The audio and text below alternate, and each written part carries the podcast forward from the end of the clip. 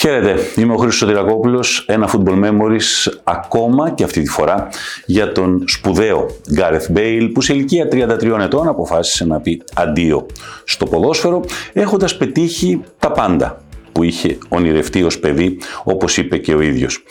Μιλάμε για έναν πολύ σπουδαίο ουαλό ποδοσφαιριστή έτσι όπως εξελίχθηκε η καριέρα του και ειδικά με αυτά που πέτυχε στην Εθνική Ουαλίας, τον σπουδαιότερο Ουαλό ποδοσφαιριστή, ξεπερνώντας τον μυθικό Τζον Τσάρλς που είχε οδηγήσει την Ουαλία το 1958 στα προημιτελικά του Παγκοσμίου Κυπέλλου της Σουηδίας, τον Ryan Giggs και τις τεράστιες επιτυχίες που έκανε με τη Manchester United ή τον Ian Rush, τον κορυφαίο σκόρερ στην ιστορία της Liverpool ή τον Mark Hughes με πολύ μεγάλη καριέρα σε United, σε Barcelona, σε Bayern, σε Chelsea.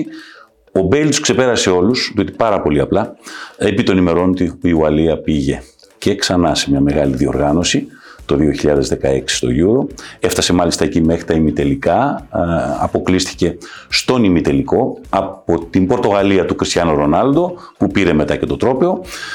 Πήγε ξανά σε μια μεγάλη διοργάνωση το 2020 όπου η Ουαλία προκρίθηκε στο Euro και κυρίως ξαναπήγε σε ένα παγκόσμιο κύπελο μετά από την φουρνιά της ομάδας του 1958. Υπό αυτό το πρίσμα στην εθνική ομάδα έδωσε πραγματικά τον καλύτερο του εαυτό. Γιγάντωσε μια εθνική ομάδα η οποία είχε ξεχάσει τι πάει να πει πρόκριση σε μια μεγάλη διοργάνωση.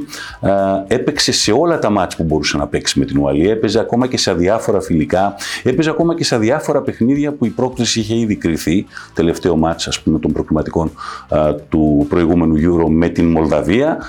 Και αυτό δημιουργούσε πάντα εντάσεις και τριβές κυρίως με την Real Madrid Ο ίδιος κάποια στιγμή σε μια συνέντευξή του είχε πει ότι οι προτεραιότητες του είναι απλές. Ουαλία, γκολφ, Μαδρίτη.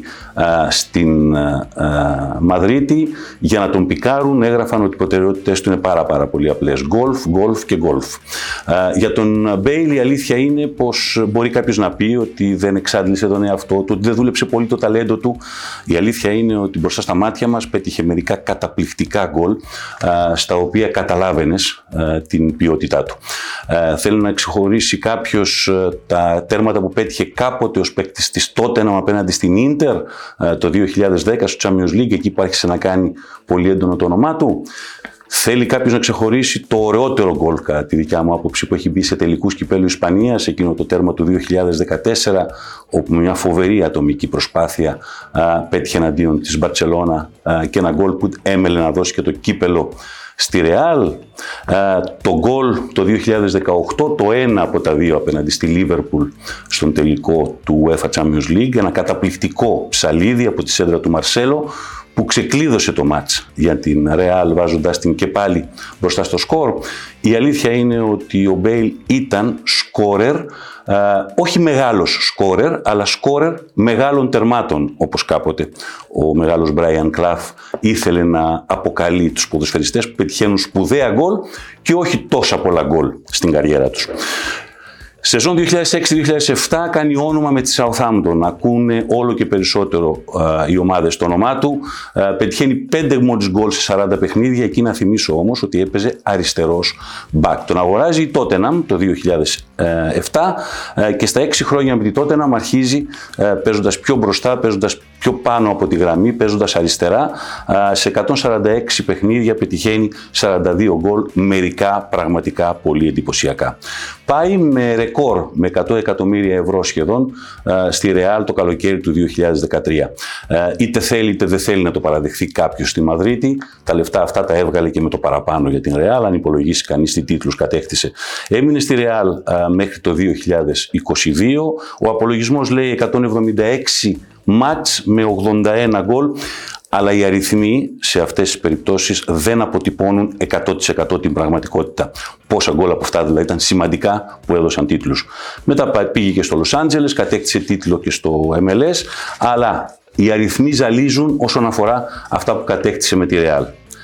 Τρεις α, τίτλους στη Λα Λίγκα. Ένα κύπελο Ισπανίας, αυτό με το εκπληκτικό δικό του γκολ το 2014, ένα σούπερ κύπελο Ισπανίας και μετά 5 UEFA Champions League, 3 UEFA Super Cup και 3 τίτλους παγκοσμίου πρωταθλήματος συλλόγων, που σημαίνει ότι κέρδισε σε συλλογικό επίπεδο ό,τι ήταν δυνατόν με μια ομάδα υψηλού επίπεδου, από το πρώτο ράφι δηλαδή. Αφήνοντας όμως όλα τα υπόλοιπα στην άκρη, για τον Μπέιλ ένα πράγμα πρέπει κάποιος να βάλει κάτω, να πει και να παραδεχθεί. Ότι για έναν ποδοσφαιριστή, ο οποίος σύμφωνα και με την δικιά του λογική, ε, το ποδόσφαιρο ήταν πρώτα η χώρα του, όταν φορούσε το εθνόσημο γινόταν ένας άλλος ποδοσφαιριστής, αμέσως μετά το γκολφ με το οποίο πλέον θα μπορεί να ασχολείται ολόκληρη την ημέρα και κατά τρίτο λόγο η ομάδα του που ήταν η Real Madrid το τι πέτυχε στην καριέρα του είναι αδιαμφισβήτητο. Γκάρεθ Μπέιλ στα 33 του χρόνια είπε αντίο στο ποδόσφαιρο, αλλά έχω την εντύπωση ότι τουλάχιστον μια διετία τώρα είχε ήδη δρομολογήσει ε, στο κεφάλι του ότι μετά το παγκόσμιο κύπελο θα έλεγε ε, το αντίο. Πήγε με την Ουαλία σε μια μεγάλη διοργάνωση για πρώτη φορά το 2016 έπειτα από το 1958, ξαναπήγε το καλοκαίρι του 2021 για το Euro του 2020 και ολοκλήρωσε σκοράροντας κιόλας στο παγκόσμιο κύπελο του Κατάρ. Γκάρεθ Μπέιλ, μια πολύ μεγάλη φυσιογνωμία. Είμαι ο Χρήστος Τυρακόπουλος, θα τα ξαναπούμε σύντομα σε ένα ακόμα Football Memories.